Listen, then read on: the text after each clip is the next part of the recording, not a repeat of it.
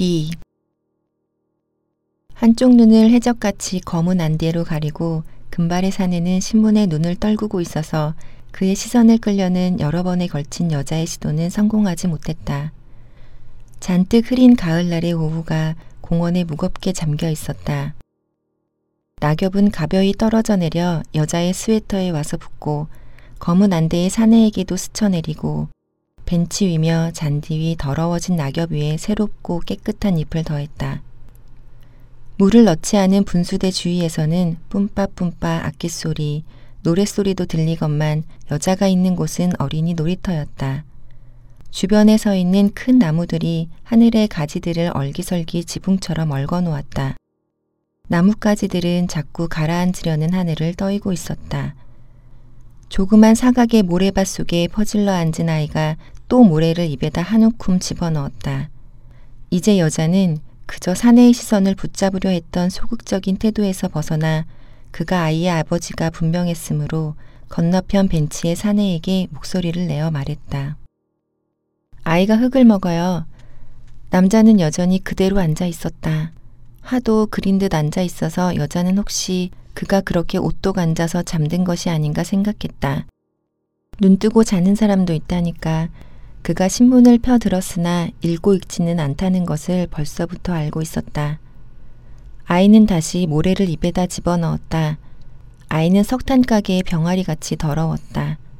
이 정도의 날씨에도 뺨은 때에 터져 빨갛게 되어 있었다. 날씨가 좋지 않은 탓인지 놀이터에는 모래를 먹는 아이와 여자가 데리고 나온 세 명의 아이뿐이었다. 세 명 중 하나는 여자의 아이고 다른 두 명은 연년생의 형제로 여자가 베이비시터를 하고 있었다. 대개 아이가 흙을 먹어요. 여자는 아주 큰 목소리로 사내에게 다시 한번 말했다. 사내는 신문에 처박듯 떨구었던 시선을 들었다. 귀찮다는 표정이었다. 자기 아이가 모래를 먹고 있는 것을 그가 알고 있었음을 여자는 깨달았다. 그는 흘깃 여자와 아이에게 일별을 던진 후 다시 시선을 신문으로 가져가려는 듯 하더니 체면 때문인 듯 느릿느릿 일어났다. 왜 좀 가만 내버려 두지 않아? 공원에까지 나와서도 남의 간섭을 받아야 하는가? 온몸으로 짜증을 내는 기가 있었다. 남자는 모래 고물떡같이 되어 있는 자기 아이에게로 천천히 걸어갔다. 남자의 바지는 구겨져 있었다. 뜻 아니게 자신이 아동보호법의 감시자가 된 것 같아 여자는 일어나서 시소와 미끄럼틀 사이에서 왔다 갔다 하며 놀고 있는 자기가 데리고 온 아이들이 있는 대로 걸어갔다. 습기를 머금은 공기는 무거웠다. 공원가의 보도로 우산을 단장처럼 짚으며 중년 남자가 걸어갔다. 여자는 비 오기 전에 아이들을 데리고 집으로 들어가는 것이 낫지 않을까 생각했다. 그렇게 생각하면서 그냥 미끄럼틀에 기대 서 있었다. 요즘 여자는 생각과 행동이 잘 맞아 돌아가지가 않았다. 행동뿐 아니라 말도 자기가 그 말을 했는지 아니면 하려고 생각만 했었는지 나중에 혼란이 일었다. 두 명의 노부부가 손을 붙잡고 걸어 들어와서 벤치에 앉았다. 그들은 조용한 곳을 찾아 이곳으로 들어온 듯 했다. 영감님이 낙엽을 훌훌 불어내고 돌로 만든 식탁 위에 햄버거를 놓았다. 길 건너편 햄버거 집의 봉투가 눈에 띄었다. 그들이 식사를 할 모양이므로 여자는 미끄럼틀을 떠나 본래의 자리로 천천히 돌아갔다. 안대를 한 남자는 아까 그 자리에 앉아 있었다. 무릎하게 마냥 펴놓았던 신문지는 이제 그 옆에 아무렇게나 놓여 있었다. 노부부의 출연이 여자에게 안정감을 주었다. 구르는 가랑잎을 발밑에 거느리고 앉아 있는 안대를 한 사내도 높은 목소리로 떠들며 노는 아이들도 검은 코트를 입고 햄버거를 먹고 있는 노부부도 목책 너머 조금 큰 아이들을 위한 놀이터도 더 넘어 저쪽 공원의 어른들 세상도 나무도 하늘도 집도 여자의 눈에는 스미는 아름다움으로 비쳤다. 전에도 그런 때가 있었으나 요즘은 잦은 빈도로 이 세상의 아름다움에 여자는 깜짝깜짝 놀랐다. 때로는 죽어서 살아있는 세상을 그리워 바라보는 자신을 느끼고 내가 죽을 때가 되어 이러는가? 태어났으니 죽어야 되는 어딘가에서 조종되고 있는 운명의 힘을 두려워했다. 이 동네 사십니까? 안대를 한 사내가 여자에게 문득 물었다. 그의 검은 안대조차도 여자의 풍경 속에 녹아들어 어떤 감동을 불러일으켰으므로 여자는 부드럽게 대답했다. 네. 산지 오래되었습니까? 사내는 여자에게 짜증을 냈던 일을 잊고 있는 듯 했다. 한 3년쯤? 사내가 모래를 먹는 아이를 다루던 사람이라고는 믿을 수 없을 만큼 가볍게 일어나 여자의 벤치 위로 와 앉았다. 비둘기가 저쪽 벤치에서 이쪽 벤치로 간단히 옮겨 앉듯 저 아이들은 다 당신의 아이인가요? 보면 알지요. 동양 아이만 내 아이이고 다른 애는 친구예요. 사내는 웃었다. 왜요? 여자는 어떤 아이라도 만들 수 있지 않습니까? 사내에게는 인생의 패배자 같은 허랑한 분위기가 있었다. 동네가 좋군요.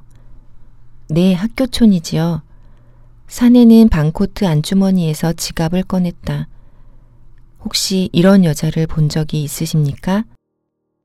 칸막이가 여러 떼어 있는 두툼한 지갑에서 그는 사진 하나를 꺼내 건넸다. 뚱뚱한 갈색 머리의 여자가 빨간 스웨터를 입고 치렁치렁 어설프게 늘어진 커튼 앞에 앉아 있었다. 지친 듯 무겁게 늘어진 두 개의 유방 밑으로 두어 겹의 뱃살이 깊은 굴곡을 이루고 있었다. 여자는 잠시 들여다보고 사진을 돌려주었다. 모르겠는데요. 본 적이 없어요. 잘 좀 생각해 보십시오. 슈퍼마켓 갔을 때랑 술집에서나. 좀 강압적인 어조에 눌려 여자는 변명하듯 말했다. 내 눈에 서양 사람은 거의 같아 보여요. 그냥 타입으로만 보여요. 이 여자는 내 와이프요. 이 세상에서 제일 아름다운 여자요. 이 여자를 찾으러 이 세상 끝까지 가라도 난 갈 거요. 저의 어머니인가요? 모래밭의 아이를 여자는 가리켰다. 노. 간단히 대답하고 사내는 다시금 사진을 쳐들어 보이며 누가 이 여자를 프린스가에서 봤다고 했소. 그래서 그 말을 듣고 뉴저지에서 찾아온 거지. 참 아름다운 여자죠? 여자는 고개를 끄덕였다. 정말 아름답지 않아? 아름다움이란 보는 이의 눈에 달린 거라니깐. 어떤 미운 여자도 여신으로 둔갑할 수가 있어요. 안 그렇소? 강조하는 품이 자신도 빨간 스웨터를 아름답다고 믿는 것 같지 않았으며 오히려 여자에게 나만 따르시오. 당신도 여신으로 둔갑시켜 드리리. 유혹하는 게 아닌가 하는 의혹을 잠시나마 일으켰다. 이 여자는 술 없으면 못 살아요. 그래서 내가 이 동네 술집이란 술집은 다 찾아다녔소. 술집뿐 아니라 바도 이런 여자가 오느냐고. 꼭 찾아내고야 말겠소. 당신은 행복이란 뭐라고 생각하시오? 사랑이란 뭐라고 생각하시오? 사내의 행복이란 사랑하는 여자와 사는 것이오. 빗방울 하나쯤을 맞은 것 같았으므로 여자는 손바닥을 펴들고 비가 오는가 살폈다. 갑자기 사내가 자신의 한 눈을 가렸던 동그란 안대를 난폭하게 벗겼다. 봐요, 난 눈이 하나 없소이다. 움푹 들어간 눈자위가 꽉 감겨 깜짝이고 있었다. 움찔, 여자는 놀랐다. 눈이 하나라는 사실보다 그가 벗은 것이 안대가 아니라 바지인 것만 같았다. 자신의 가장 아픈 곳을 내보인 사내에게 여자는 어찌해야 좋을지 몰랐다. 선이만이 여자에게 솟아서 이 남자 마음에 들 말이 무엇인지 알고 싶었다. 얼른 생각나지 않자 비가 와요. 비 많이 오기 전에 하고 가까스로 우선 말해 놓았다. 미끄럼틀 근처 벤치의 노부부는 검은 우산을 펴들고 앉아 있었다. 할머니는 아직도 호물호물 씹고 있고 영감님이 우산을 받쳐주고 있었다. 당신은 행복한 사람 같이 보이는군. 애들을 데리러 가야겠어요. 설마 날 그냥 여기 두고 가려는 건 아니겠지? 여자는 손목시계를 들여다보았다. 남편이 올 시간이에요. 아참, 당신에겐 남편이 있지. 풀이 푹 죽어 사내는 말했다. 여자는 자기가 이 불행한 사내에게 남편 하나 가지고 으스대는 것 같아 미안했다. 그리고 어서 사내가 안대로 그 눈을 가렸으면 싶었다. 그 자신을 위해 당신은 어디 살아? 내일도 여기 나와주겠소? 어조의 애절함이 이제 사내는 추격의 대상을 빨간 스웨터에서 여자로 바꾼 것 같았다. 내일은 근무해야 돼요. 눈 하나를 똑바로 뜨고 목에 힘줄이 튀어나오도록 사내는 갑자기 소리를 질렀다. 내가 외눈이기 때문이지. 그렇지. 그래서 근무라고 핑계를 대는 거지. 저편에서 우산을 펴든 노인네외가 의아한 눈으로 잠시 바라보았다. 여자는 다리에 중력감이 없어지도록 놀랐다. 평소에 주위에 듣고 신문에서 읽었던 갖가지 범죄 사건들이 여자의 머리를 어지럽혔다. 그가 애 아버지라 해도 낯선 사람이니까 경계를 해야 했어. 놀고 있는 세 명의 아이들을 먼빛으로 더듬으며 어리긴 해도 그들을 여자는 든든히 느꼈다. 그러면서도 한편 이 사내에게는 숙명같이 여자의 동정을 끄는 무엇이 있었다. 아이가 모래를 먹기 때문인가? 아내가 달아났기 때문인가? 눈이 하나이기 때문인가? 옷이 구겨졌기 때문인가? 그를 두고 가는 것은 정막 강산에 의지가지 없는 어린아이를 버리고 가는 것 같았다. 인간으로서 못할 일 같았다. 게다가 그에게는 흙을 먹는 아이가 달려 있었다. 여자는 벤치에서 일어나 모래밭 속의 아이에게로 갔다. 울지 않는 순둥이, 몹시 치근하고 불쌍한 것. 여자는 소용없는 짓인 줄 알면서도 아이 얼굴과 머리에 붙은 모래를 꼼꼼히 오래도록 걸려 털어주었다. 사내도 벤치에서 내려와 여자 옆에 쪼그리고 앉았다. 바지가 젖었어요. 물먹은 모래자루 같은 아이의 궁둥이 깨를 여자는 서슴찮고 더듬었다. 사내도 변명하듯 아이를 한번 만져보았다. 그들은 아이를 돌보는 한 쌍의 부부 같았다. 잠시 빗방울을 뿌리던 구름은 바람에 실려 어디 다른 데서 비를 내리는가 낙엽을 거느리고 바람만 불었다. 노부부도 이젠 우산을 거두었다. 이 남자를 내가 무서워하면서도 여기에서 친절을 보이는 것은 마음속에서 어딘가 안심스러운 사람이라고 생각하고 있으며 괜한 사람을 무서워하는 데 대한 미안함? 자동차에 치여 죽어가면서도 그 운전수에게 미안해할 것 같다고 무조건적으로 흐르는 자기 선의에 대해 평소 경계했었는데 지금도 혹시 주제 넘은 선의에 넘치는 경우? 여자는 무례한 느낌을 무릅쓰고 훌쩍 일어났다. 내일 나오지요. Bye. Bye는 아이에게 했다. 영원한 goodbye. 내일 나온다고요? 그런다니까요. 우리 집에서 공원이 잘 보여요. 당신 모습이 보이면 꼭 나올게요. 사내는 의심쩍은 눈으로 근처 아파트의 창들을 한번 훑었다. 내일 근무라는 것은 정말이지만 집은 보이는 곳에 있지 않았다. 여자는 공약을 남발했다. 당신이 찾고 있는 여자도 눈여겨볼게요. 오케이, 그럼 내일 여기서. 사내가 검은 안대를 손목에 달랑달랑 걸고 악수의 손을 내밀었다. 그의 손은 가늘고 차가웠다. 사내는 여자의 손을 한동안 꼭 쥐었다가 여자가 진땀나는 조바심을 보이며 빼내려 하자 풀죽은 웃음을 지으며 놓아주었다. 공원에서 뛰놀던 생기로 길에서도 장난질에 여념없는 새 아이를 양떼 몰듯 거느리고 여자는 혹시 사내가 따라오지 않는가 살피며 골목길을 이리 돌고 저리 돌았다. 미시즈 그렌의 집에 두 아이를 데려다 주자 미시즈 그렌이 돈이 든 봉투를 주었다.